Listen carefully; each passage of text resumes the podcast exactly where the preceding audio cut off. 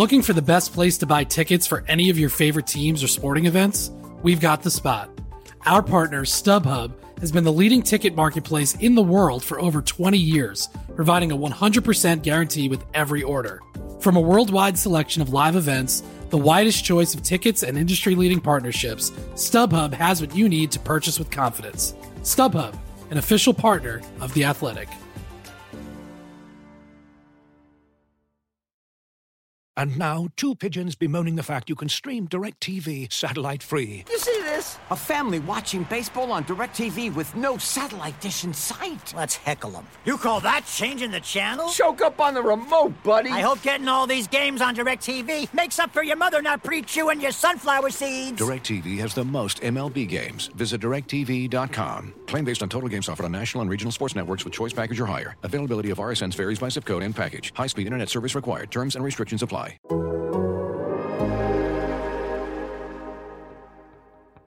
It's not about me.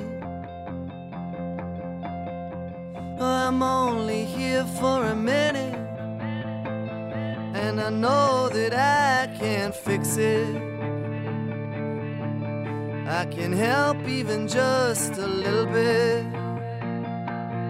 Won't you let me try?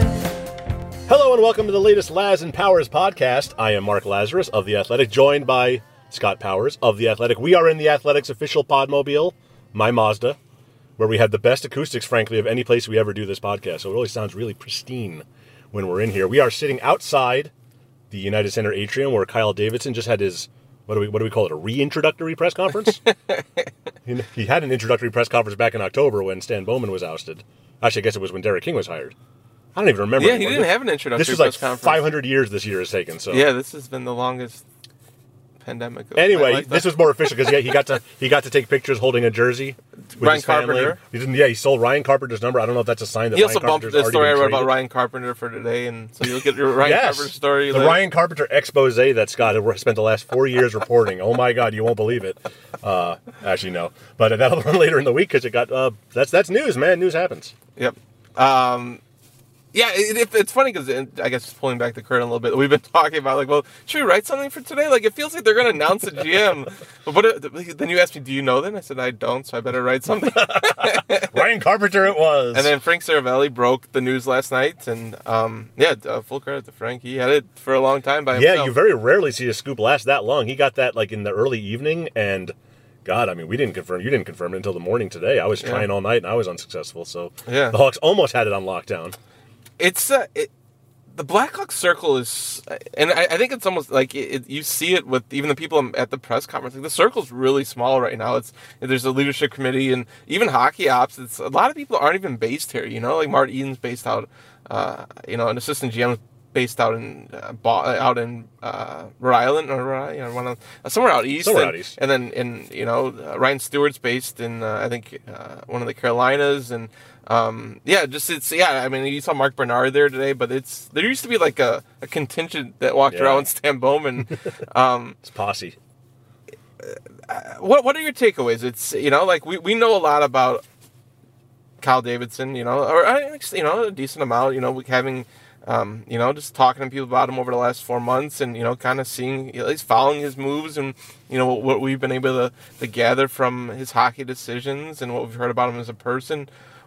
Is there anything you learned today that you didn't know, or I guess even taking a step further back, are you surprised that it's Kyle Davidson? No and no. I mean, let's face it, a press conference setting where you stack the audience with cheering supporters from the front office that are now employees of Kyle Davidson, it's going to be a happy moment. It's going to be positive spin. I don't think there was nothing new. I mean, if you're a Blackhawks fan and you haven't been paying that much attention, you heard a lot of the things you want to hear, right? You heard that that they understand where they're at. They're not pretending that it's somewhere else. John Dietz asked, Phil Thompson, asked, is this a rebuild or a retool? And very quickly, Kyle said, no, this is a rebuild. And we know it could take years. He goes, I don't want to put a number on it, but if it's 3-5, and then he stopped talking because you don't want to ever put a number on it in that position. But they understand that this isn't a quick fix. And that's what you want because there were a couple of not-so-veiled shots at Stan Bowman during this. Danny Wirtz and Kyle Davidson both said some iteration of, we are going to put together a plan and have the patience to stick with it. Because if there's been one thing that's been plaguing this franchise the last few years on the ice, it's been this, you know, whiplash changes of direction where it's a, you know, it's a win now and then it's a rebuild and then it's a win now again, and there's never been a plan. They never really stuck with anything, and that's why you have so many promising young players maybe get traded away because, you know, you don't have the patience to develop them, and all the things that you and I have been harping on forever now. There was a full-blown acknowledgement of by both Kyle Davidson and Danny Wirtz, and that's what you want to hear, because I think that's especially significant from Danny, because he promoted Stan Bowman. Like, he had a chance to walk away from Stan Bowman, and instead of hiring a new GM during the bubble, they made him, they gave him even bigger power. So I think that's significant too. That it sounds like in a lot of different ways, whether it's been the broadcasting or this, that I think for Jamie Faulkner and Danny Wirtz, that they're like, they've learned things about the organization hockey-wise and elsewhere that I don't think, you know, like, they didn't know going into this whole process. Yeah, I mean, and that's part of it, right? When you bring in outside people, they don't necessarily have a full grasp of what's going on. And Kyle Davidson, people are, so there's a contingent in the fan base that's either shrugging at this or is mad about it because it's an internal hire. It's a member of Stan Bowman's staff, someone who's been here since 2011. He's been in the organization since starting out as an Ice Hogs intern. They're like, well, it's just more of the same. And that's not necessarily true because, you know, you have some outsiders in theory in Danny Wirtz and Jamie Faulkner, and then you have an insider who has seen everything that's gone wrong. And, you know, talking to people around Kyle Davidson, talking to Kyle Davidson a little bit on the road here and there, you get the sense that he wasn't always fully on board with some of the stuff that's gone on. And if you're the assistant GM or you're lower down the food chain, what can you do? You don't have any kind of veto power. This is the hockey ops of any team is built in a way where the GM has all the power. Maybe the team president can overrule, like John McDonough did from time to time. Yeah. But if you're an assistant GM, all you can do is speak your piece, and you have no real power, no real significant influence over what actually happens. So just because you worked for Stan Bowman doesn't mean you aligned with Stan Bowman. And I think that Kyle has a much more realistic view of what is here than, you know, Stan Bowman's last couple of years, where he always tried to put a positive spin on it. Every next prospect was going to be the next great player, and every player they had was just one step away from being a superstar. And I think there's more of a realism there, and that's not fun, and that's not exciting, yeah. But you need that. Well, the benefit is that Davidson walks into it as a fresh slate, right? Like, I think at some point Stan Bowman was able to take a little bit more of a step back, you know, and then you get desperate, you know, like you start justifying your moves, because Stan Bowman got criticized a lot, and, you know, it's his moves, and so I think today it's easy to step back and be like, this is where things have gone wrong. We need to improve it. I think it's when it's your moves, and, you know, like the trade deadline is going to be, like, so far he's made very small trades that, you know, like you get rid of Nylander, and a lot of people applauded that, you know, like, yep. It's these moves ahead, like whether you trade Dylan Strome and what you get for Dylan Strome, like they're going to start being decisions that are put him under a microscope, you know, like, right. And I think that'll be the interesting part to see how he reacts to that and how you actually go, because even today's this press conference felt very, there's a lot of generalities expressed, you know, like, yeah, there's a lot of, you know, like, shifting paradigms, thinking outside the box, things like that. Yeah, so when you put that stuff into play, you know, like, what do you do with your hockey ops? How are you actually improving? Or, you know, like, is Mark Kelly staying as... and there's time for a lot of these questions, and a lot of it, you know, I think as we wrote today, even that some of this stuff comes in the off season. But, I think that first and foremost, it's going to be the trade deadline, and, you know, we expounded on that today too. Like, this is his first chance to...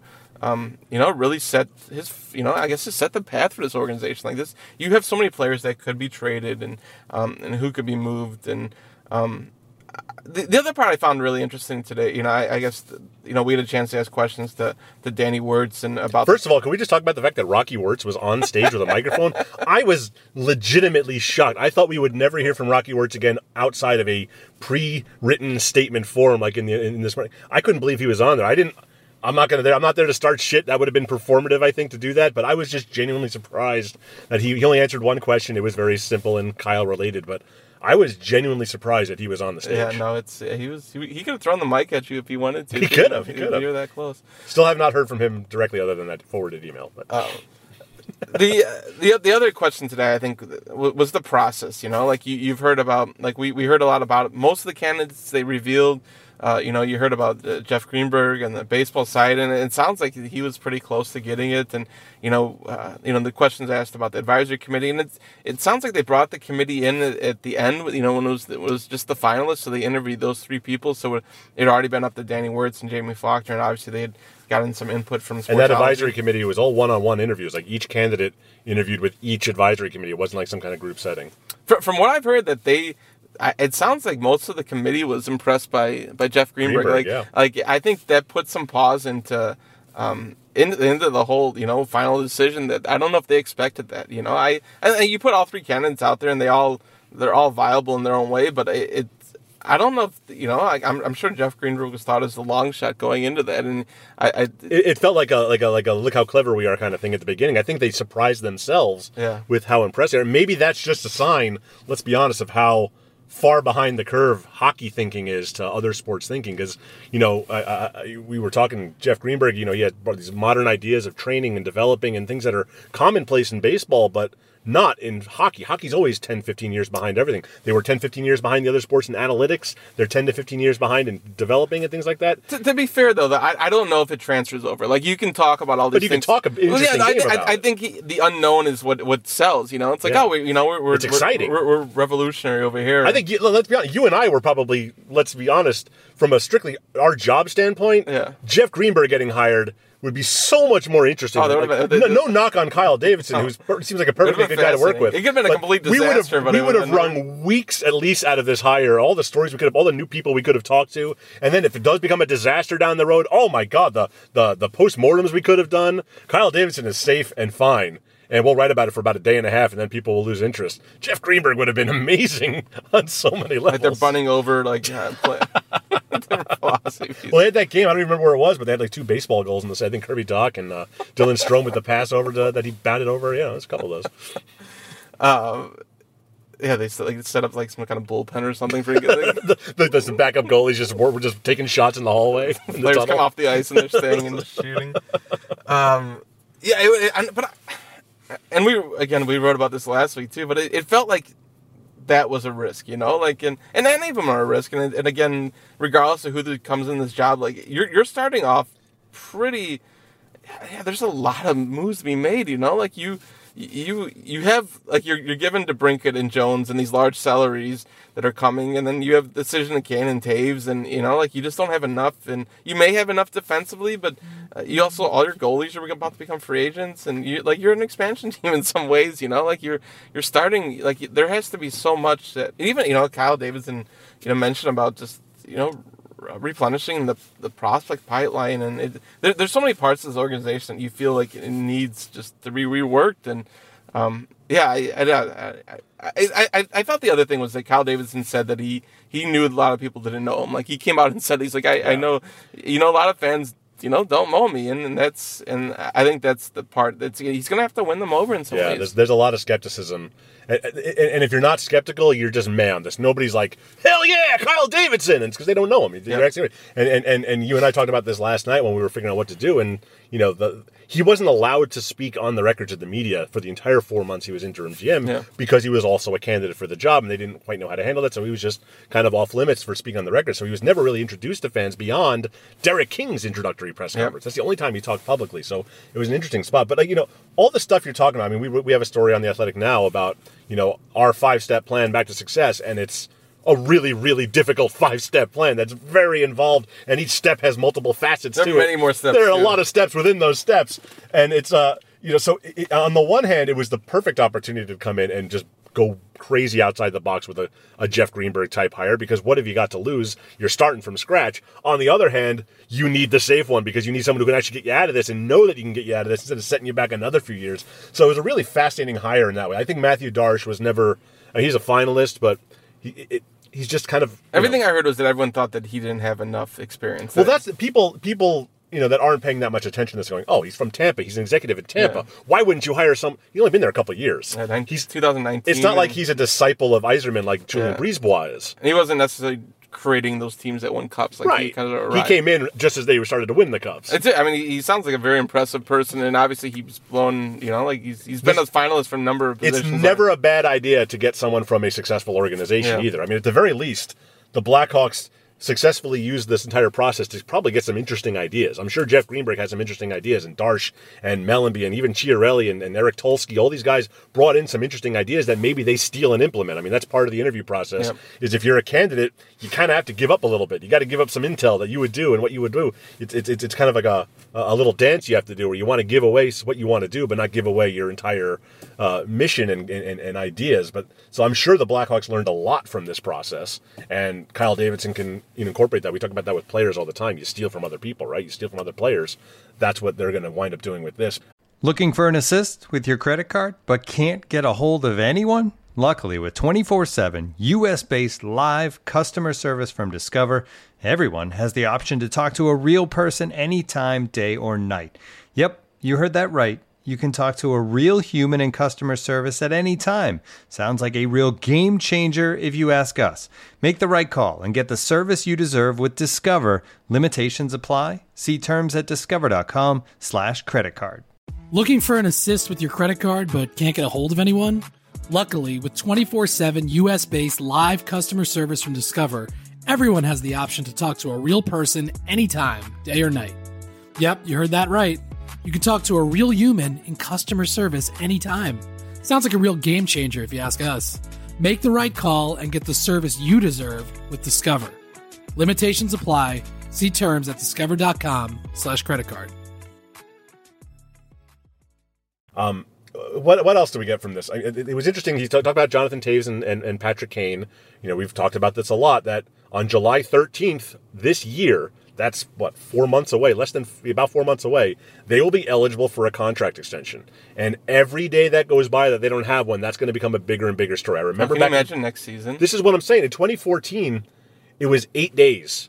8 days. And we were like, oh, my God, they haven't signed Toews and Kane yet. We were all freaking out and writing these stories. Can you imagine how that's going to be when it's October? When it's November, when it's the fucking trade deadline and they're still unsigned for next year? They have to decide if they're going to allow that to happen. There's so many, I touched on this in the story today. There's so many little angles to this. You know, can you sign one and not the other? Can you extend Patrick Kane this summer but go, Jonathan Toews, we want to see a little bit more out of you? Can you treat him that way? Can one of them be paid more than the other? Obviously, Patrick Kane is worth more money right now than Jonathan Toews. Can one of them or both of them be like, we don't want to be here? Of course, that's an aspect, too. Do they want to be here? Do they want to go somewhere else and chase it up? If I'm them and I just heard what I heard, do I want to sit here for 3 to 5 years? They could be traded this summer. It doesn't have to be a trade deadline. They'll have a full year of contract. They could theoretically be traded this summer. Or they could just walk. I don't... And the Blackhawks could retain salary. They have the room to do that. Yeah. I feel like if you're going to retain salary, it's easier to do during the deadline, right? You're part of the season. Into the season, yeah. Yeah, to go into a season. Yeah, but they could do it. No, for sure. They're not trying to win, quote unquote, next year, so they could certainly eat, half of those salaries. Yeah. And still have more room to deal with. I think for Kane, you'd get closer to that 10.5. He's still a $10 million guy. Yeah. Jonathan Toews, love him to death. He's not a $10 million guy. No. He's a very important person in this organization. He sells tickets. He sells jerseys. That stuff matters still. But he is not a $10 million player. I don't think he's that. And I think the problem is that he's more valuable here than anywhere else at this point, right? Yes. He doesn't probably sell tickets or sell jerseys. Unless it's Winnipeg. Winnipeg, potentially, yeah. But does he want that? Yeah. It's just... It's such. I'm fascinated by the idea that these guys are in their mid 30s now, and they've never had separate contracts. They have always. They came up together, and they've signed the exact same contract all the way through. And there are egos at play here. Well, it helps that you have the same agent, which has helped in the process. Sure. It's if you had two different agents, that might have wouldn't have been the case. But it is. It's the Sedins. It's they're basically brothers at this point. And what do you do now that they have diverged in their career paths? Jonathan Toews, because of the health issues and just his heavy style of play, is not the same player he once was. Is he comfortable? Is he going to be offended if he's going to get $4 or $5 million less than Kane? Is Kane going to be comfortable taking that much more than his, longtime running buddy here? I mean, there's all these little never mind the hockey. There's all these little ego things you have to worry about, and they're humans. These things matter to them. So it's going to be a fascinating process. And if they do not extend them or announce we're not signing them or trade them, if they don't do that this summer, That's going to be a story every single day. Every city they go into, if reporters are back in the locker room, which as we hope they will be, you're going to have every Canadian reporter, God, every time they're in there, oh, Jonathan Toews, where are you going to be next year? Where are you going to be next year? Patrick Kane, where are you going to be? It's going to be a whole thing. There's going to be shit stirrers all over the place trying to make that into a huge story, including you and me, because it's going to be a huge story. So that's a significant decision. And what Kyle said today basically was they're not going to be surprised. We're not going to mark Andre Fleury them. He said, and not. Well, it helps them, and they both have no movement clauses, and so like there's only so much you can do right with that too. So, but they're going to be involved in the discussion, which is all they've ever really wanted. Yeah. Part of the problem, and you asked the question at the end about Jamie Faulkner about how much the hockey and business operations are connected. One has to help the other. If you take.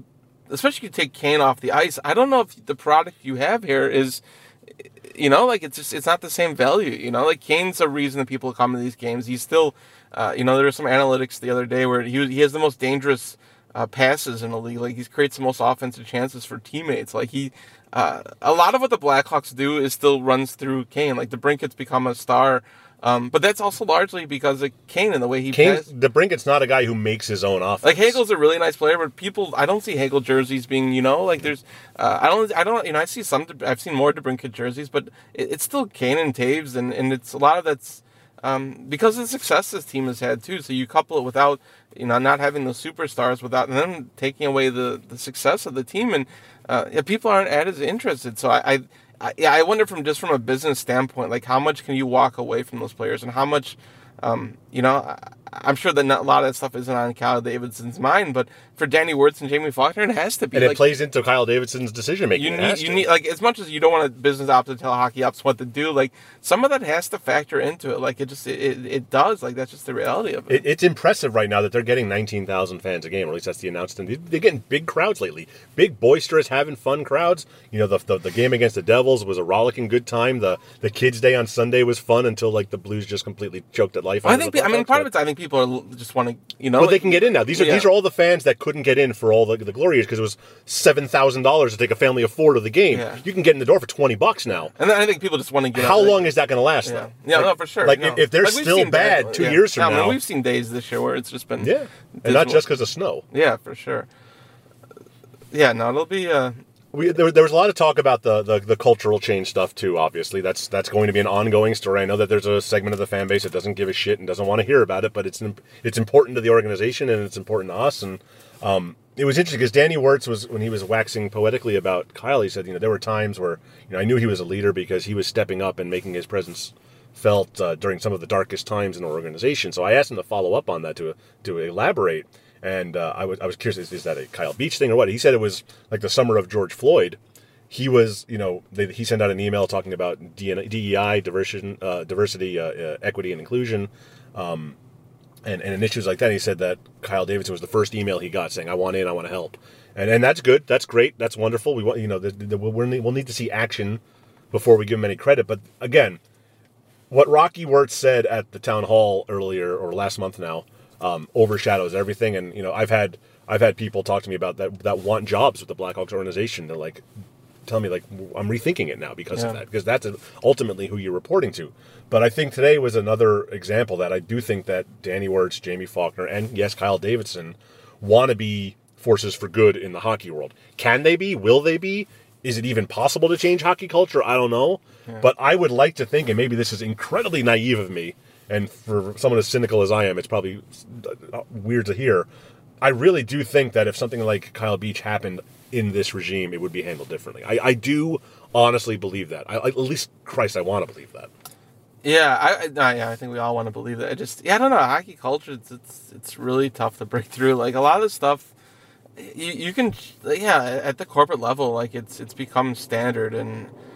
it's the hockey culture that it's really difficult to break through, and this is the way it's been for a long time, and it's a lot of people who are just stuck in their bubbles, and how once you get in that bubble, it's hard to learn, and I don't know how much a general manager of a hockey team can really affect that. I don't know, and Jamie Faulkner talked about it last time about the grassroots level, and I think some of it has to start there.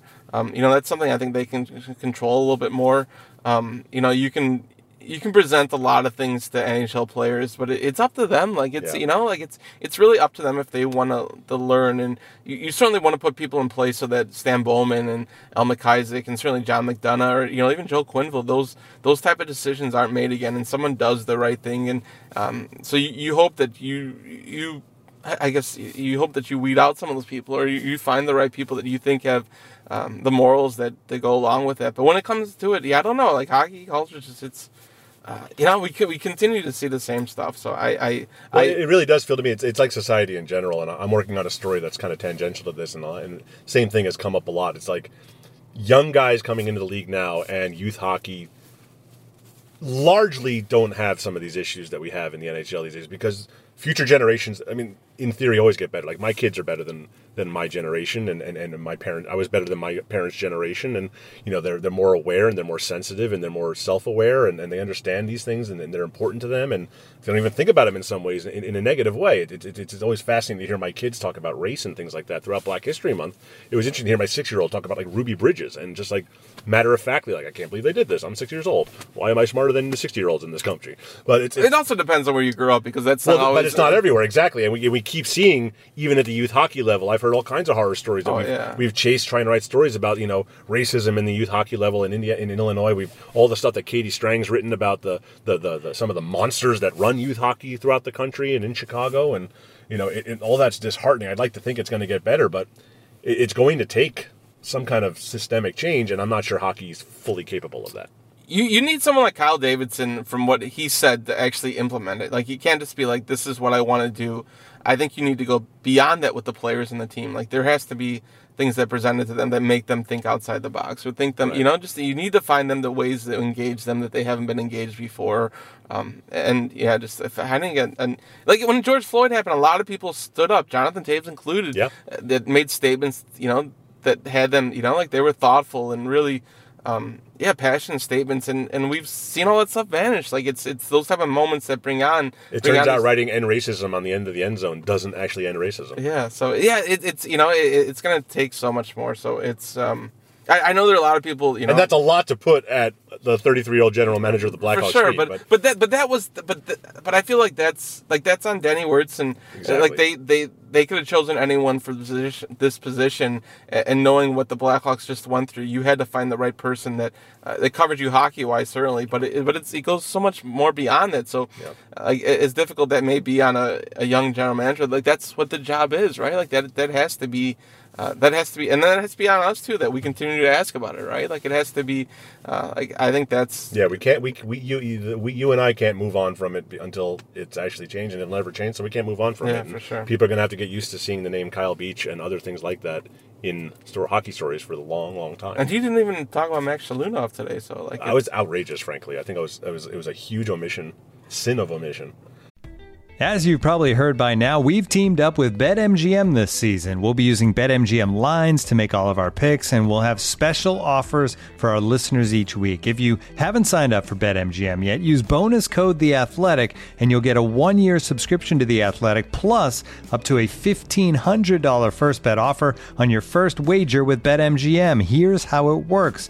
Download the BetMGM app and sign up using bonus code The Athletic. Make your first deposit of at least $10, place your first bet on any game, and claim your voucher for a 1-year subscription to The Athletic.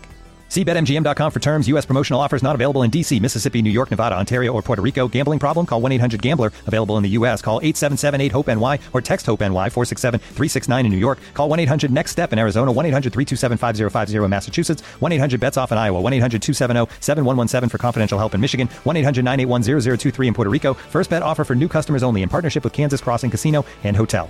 Don't forget, if you haven't signed up for BetMGM yet, use bonus code The Athletic, and you'll get a 1-year subscription to The Athletic, plus up to a $1,500 first bet offer on your first wager. Well, look, we're 3 weeks out from the trade deadline here. We should probably talk about that a little bit. The more I talk to people, the more I hear, this first round's not that great anyway. Don't worry about it. Yeah. But that's not really how this works. I mean, you need. Well, you need stockpile players and figure out who's good and who's not good. They have 3 third-round picks, but third-round picks very rarely pan out. Yeah. They become like your Dennis Gilberts of the world. So you need for every Brandon Saad or Alex. Well, even second rounders. I mean, you look at the Graham Knotts. It's Saad and DeBrincat. That's it. Those are the only substantial second round picks the Blackhawks have had in the last decade. Yeah. Back before that, you had Seabrook and or Keith. One of those. I think Keith was a second rounder. Corey Crawford. Jomerson was a fourth rounder. Yeah. But you can't, stockpiling picks is not an avenue to success. First round picks, generally speaking, become NHLers. Yeah. I guess it depends on you. I mean, if they can get a bunch of third, second, the more at this point, because how, these aren't guys you all have to sign. So I think having a lot of prospects isn't a bad formula for the Blackhawks right now, just because their pool is really it's down. I think you need a lot of guys and see who pans out. That's not a bad formula. I don't know what ultimately you have a lot of guys you can trade.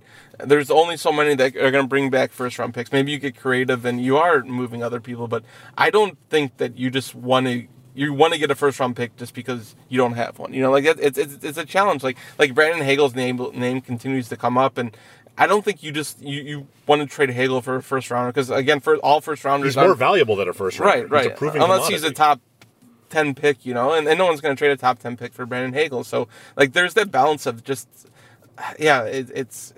it's a challenge because you don't have a lot of players that probably are going to bring back a whole lot of early round picks. But at this point, there are also guys you probably aren't going to keep. So whatever you can get, you probably take, and you have to, and that's the challenge too, is that, Kyle Davidson probably doesn't have a first round pick next year, you're starting off this rebuild in the worst way, because you'd ideally start a rebuild with a top 5 pick, and you're not going to have that. So the previous rebuild, the real rebuild came when you got Toews and Kane in consecutive first rounds. That's how you build a winner. And honestly, the Blackhawks should be in a different place. You had 2 top 10 picks in Boquist and Dach, and and Boquist is gone, and Dach, it's going to take some more time. So this all goes into the patience thing, right? And we don't know how many years Kyle is signed just yet. That is information I'm sure we'll find out on our own soon. But the trade deadline is 3 weeks away, and he can start making moves that can affect everything soon. But it's going to be years before we know if that was a successful trade deadline, right? Yep. It's not like when you're a winner and you're making a rental and Antoine. Oh, but we'll have. Very hard. Hard opinions. We will have very hard opinions, yes. But I feel like the Strome, there are players... You know what the best job is? Is being Custance and Gentile and McAdoo and Corey Promm and trade grades. You get to say whatever the hell you want.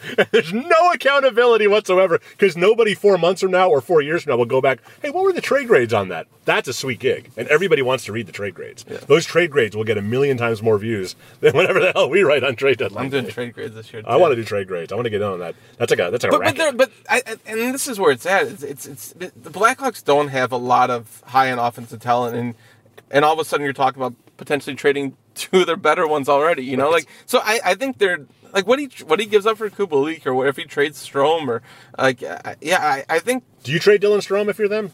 We all know what I think at this point. I don't. Well, here are the 2 questions that I have for it. It's 1, what do you re-sign Strome for? You have to qualify him, and then 2.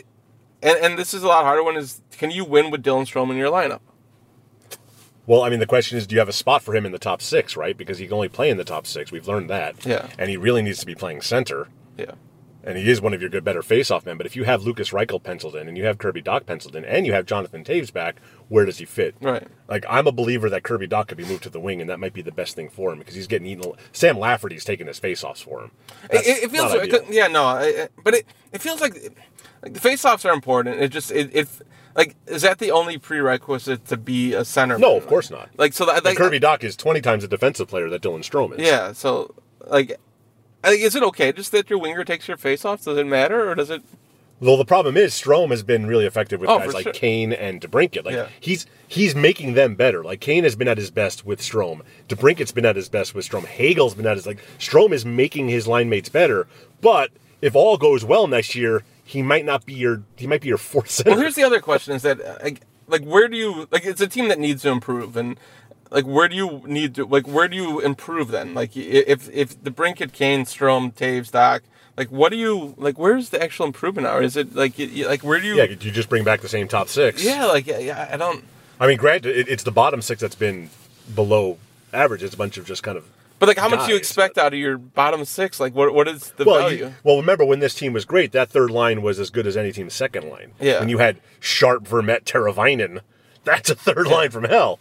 But, I guess... They're trotting out, Henrik Borgstrom and, Mackenzie Entwistle. If you're any other team in the league, like, how many of these guys would you want on your team to, become a contender? And I think DeBrincat, Kane... And Hagel would be a very useful... middle six player. And that's the thing is that I think Hagel further down the lineup is the key. Like you want Brandon Hagel on your team, but you also don't want him to be on, So I think that's, part of it's that, Toews isn't the same player. You haven't got the same production, from the centers. It's Strome being consistent. Like Strome has to be a point a game guy. If he's and that's the thing, he has not had a point in six, seven straight games now. Not after that big hot streak, but he's all around the net. Like they're creating chances with him on the ice. But he's a liability in his own end. There's no two ways around that. There's the New Jersey game, and then there's the St. Louis game, right? Nobody looked good in the St. Louis game. Well, ultimately when you face the best teams in the league, they haven't looked good against St. Louis at all this season. So, I guess if your mentality is that we're going to rebuild. I think you trade Dylan Strome, or at least you're going to see what you can get back, But if you're going to get a fourth rounder for him, I'd rather have him kicking around in my organization than somewhere else.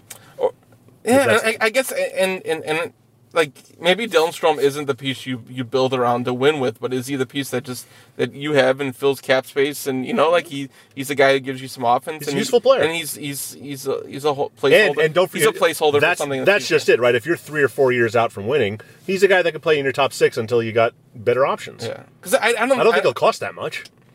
Well, it depends on if he. I guess because you need to qualify him at 3.6, 3.7, something like that. Yeah. So you have to be committed to that because there's no reason why. But that's about what he's worth in the modern day NHL. A player who's going to be like a 30 to 50 point guy, right? Somewhere in that range. A relatively productive player is going to that's about a $3 or $4 million player in the NHL these days. Well, I guess the other thing is that you can always be like, we're not going to qualify you, and if you just want to resign with us, that's always a risk because sometimes that'll piss a guy off to the point where he wants to sign somewhere else too. And part of it. I feel like we say that every. Like we said that. We know that Dylan Strome has been marketed for a long time and no one wants him. Over a year, yeah. Yeah, so, I don't know. I guess if he comes down at a different price, like at 3.67.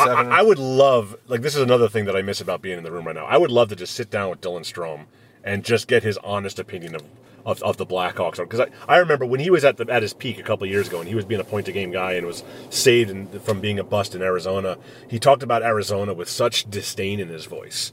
Like, he thought they misused him. They never gave him a chance. They never put him with skilled players. And it bothered him because they set him up to fail, and he felt that. I could tell he felt that. He didn't quite say that, but he felt that. And I wonder... I know he likes Chicago as a city. I know he loves a lot of guys on the team. He's close friends with DeBrincat. He's close friends with Kane. He likes it here a lot. The organization has kind of fucked with him a lot, up and down. But Derek King's been pretty good to him after that first month or so. He's consistently put him in a positive... Does Dylan Strome like being here? I have literally no idea. But I feel like there's the other side of the conversations where when Dach was hurt and Toews was out, Dylan Strome was given a top six role and he didn't produce. Like Jeremy Colleton wanted... they didn't have many offense. He started last year as that guy, yeah. Yeah, they didn't know Pius Suter had anything in him. It was more that Suter started producing and Strome didn't. Derek King had a lot of motivation to play Strome, and Strome became a healthy scratch under Derek King. So, I hate to say that it's everyone that's out to get the Dylan Strome, because I think even when Dylan Strome was producing that, Derek King's away from the puck, we still aren't, So no, he certainly plays a role in his own there's part of it where I don't... he's the type of player, when he's on, you can... I think coaches can turn a blind eye to some of the other stuff. When he's not producing, that it's a little bit harder. So, yeah. Patrick Kane is a defensive nightmare, too. Look at his defensive analytics for his career are ghastly, but who gives a shit? He scores a point a game. Right. He's one of the best players in the world. Who cares if he doesn't play defense? So, when Dylan Strome doesn't have a point for six games, and even if he's, he's having chances, if the points aren't there and if he's a liability, it's harder to swallow. So, yeah, that's the challenge, too, is that... how do you get to play the Blues? How do you get there? Right. You watch them on the forecheck and their strength on the puck and everything. And so the Blackhawks don't have anybody like that. Yeah. They don't have. It's funny because it's Brandon Saad. Brandon Saad's the guy I always think of, who was just whenever he was on the ice, he was like Marian Hossa that way. A lot. He just was. You couldn't take the puck off of him, and he could drive play just by hanging onto the puck and just keeping guys off of him. There's nobody, literally nobody on the Blackhawks right now that can do that.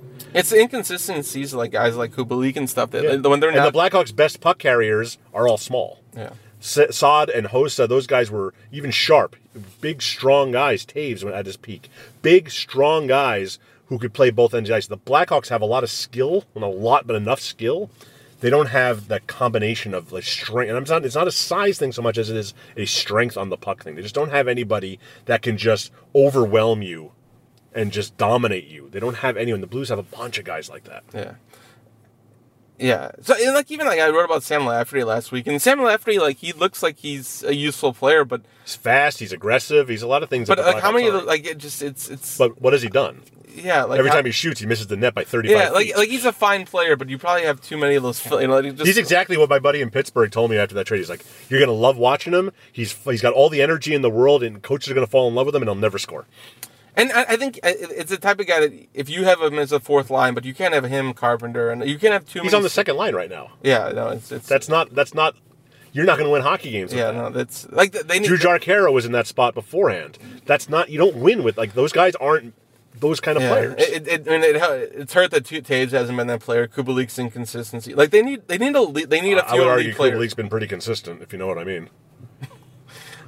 So it's you need some elite players, and you know it raises the whole group. So it's maybe Strome fits that, and maybe it is a placeholder, but it could be. I think that's the way. Like there's no harm in having him here the next couple of years because there's nobody better coming. Yeah, no, right? But I guess it's like.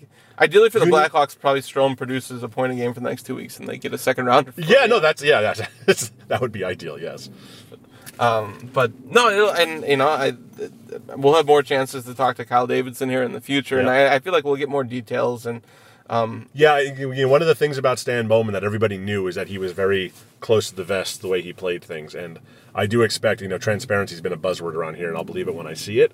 But I do think that Kyle will be more available. Yeah. He couldn't be less available than Stan was. It was like 3 times a year you'd speak to him. I go back when I covered the Penguins, man. You would talk to Craig Patrick. He was the GM. So again, how old I am. Every single first period, the door to his suite was just open. It was just open. Yeah. If you had a question, you go pop in. That was when you were allowed to do that. I'd love to see something like that implemented where, you know what, I need to talk to Kyle, but I only have like 1-2 questions for him. Let me just bug him for 2 minutes. Like, that's how it should be, right? That's how it is in a lot of cities. I'd like it to be like that here. It's odd. He's a very important voice in the organization, and he doesn't seem shy. He should be allowed to be available. No, I think it's important for him, too. Like, if you are taking a rebuild and having a patient approach, the more that you can be honest and open... He's got to be the voice of it, too, right? Yeah, like, he's...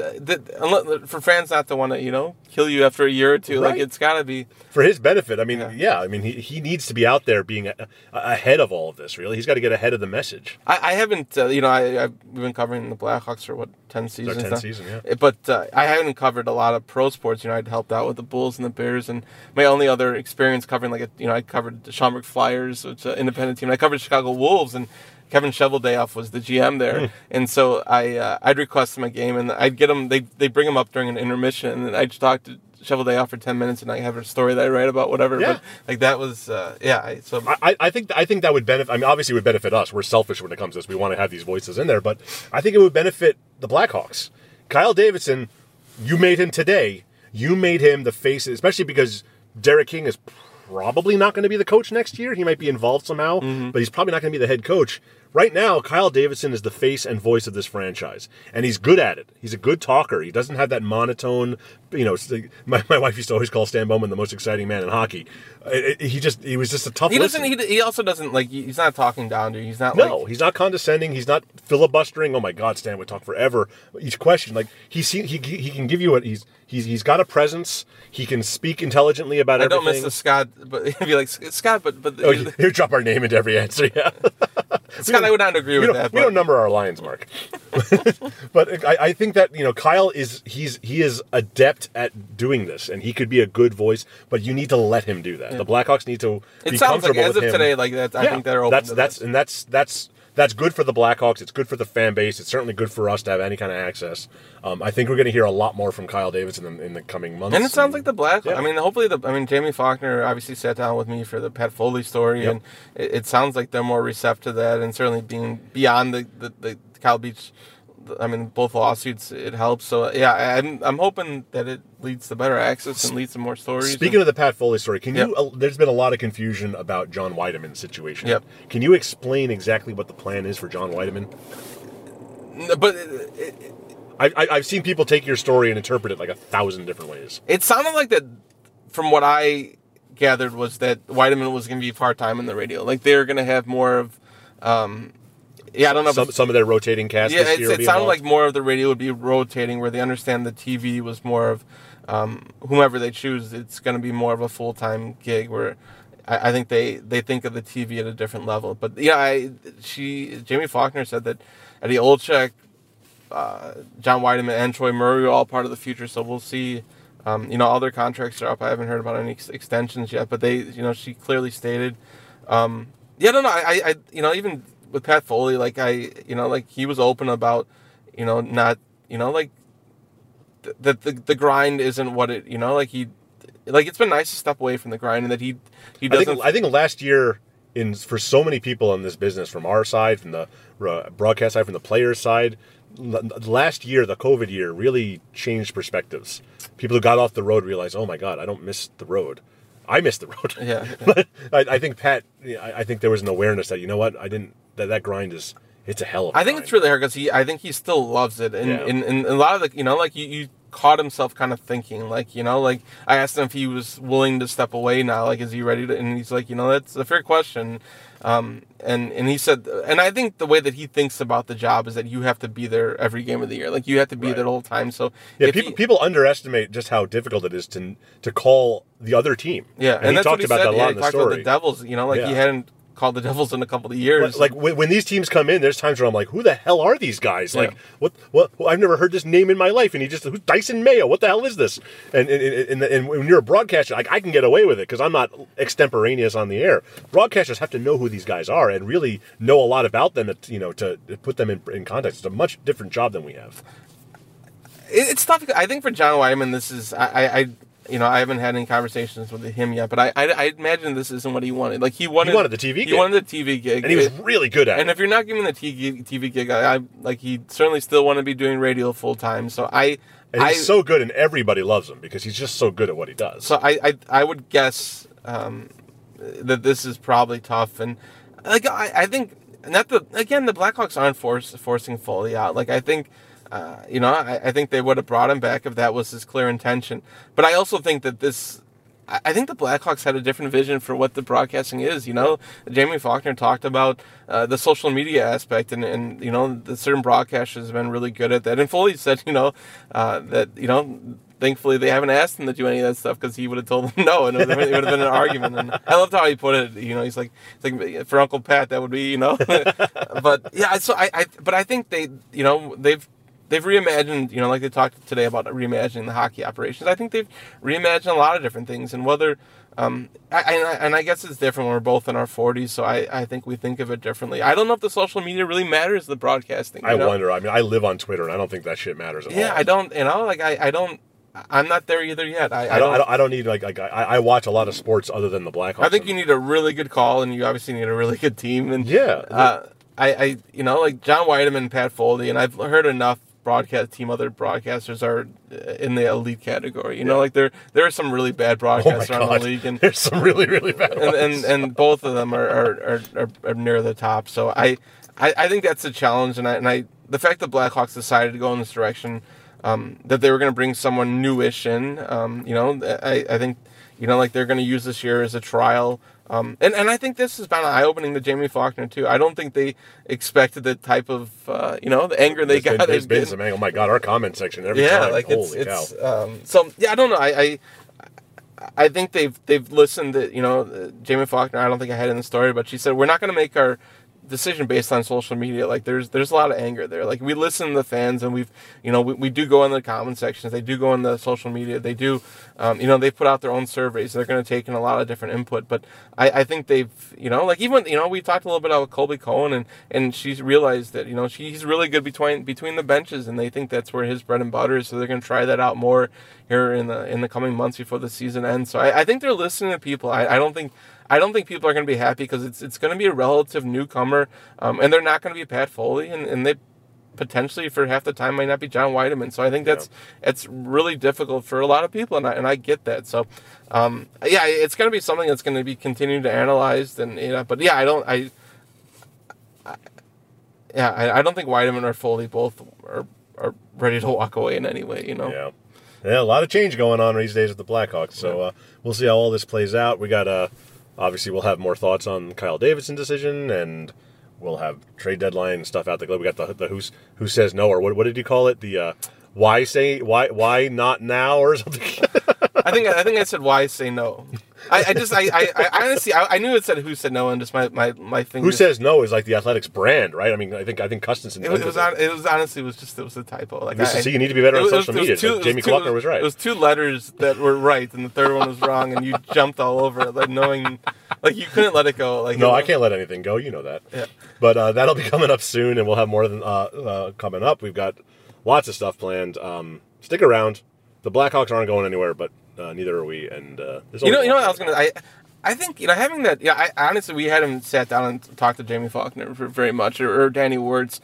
Like, I don't, you know, like the social media stuff. I don't know if we all completely agree, but I from my interactions, like, they seem smart people. Like, I know that they could killed too on social media, but I don't know. Like, that comes with the job. I don't know. No, I mean, they're roughly in our age bracket, so I mean they see the game the same way. They've seen the changes in the game, and they're young enough to understand where it's headed. And yeah, no, I don't know. I guess the fact that we've been able to interact with people that we haven't really had an opportunity to, you know, like even Jamie Faulkner brought it up. Was she's like, you know, we haven't had a chance to talk about the narratives about Ron Pat Foley, and yeah, I don't know, just having those conversations, like it makes our job easier, but I also think it allows the fans to get more insights, and I think it benefits everyone. And so yeah, I'm hoping we don't work for the team, but we are the conduit between the team. So I'm hoping there's more of that, because it's been like there's less of a I don't know. There was sort of this negative, like, you know, like not a negative relationship, but it was just that it's been adversarial. Let's not mince about it. It's been adversarial for years. Yeah, and I think that is easing up, which I think.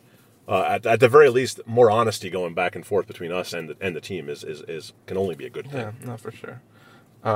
So yeah, for as of now, we're sticking around on the Beats until I got a vacation coming up in 3 weeks. Yeah, 2 days after the trade deadline, I'm getgetting the hell out of here, and I'm clinging to that. You had your Florida trip last month. Oh, gosh. I'm clinging. I know. I need. It's been a long year. It's my own fault, but I didn't. It's been a long year. It wasn't a complete vacation, and it's only Wednesday, Lemon. I know. But yeah, we'll have Thursday. Duncan Keith and Nicholas Charmelson. Shit, we didn't even get into that. Yeah, we'll both be in the building, and yeah, we're gonna write about that stuff and trade deadline, and yeah, and then we'll do more podcasts. Then we'll talk about the second round draft pick they'll have. It's exciting, baby. All right, until next time, I'm Mark Lazarus. That's Scott Powers. See ya. I can't fix it. I can help even just a little.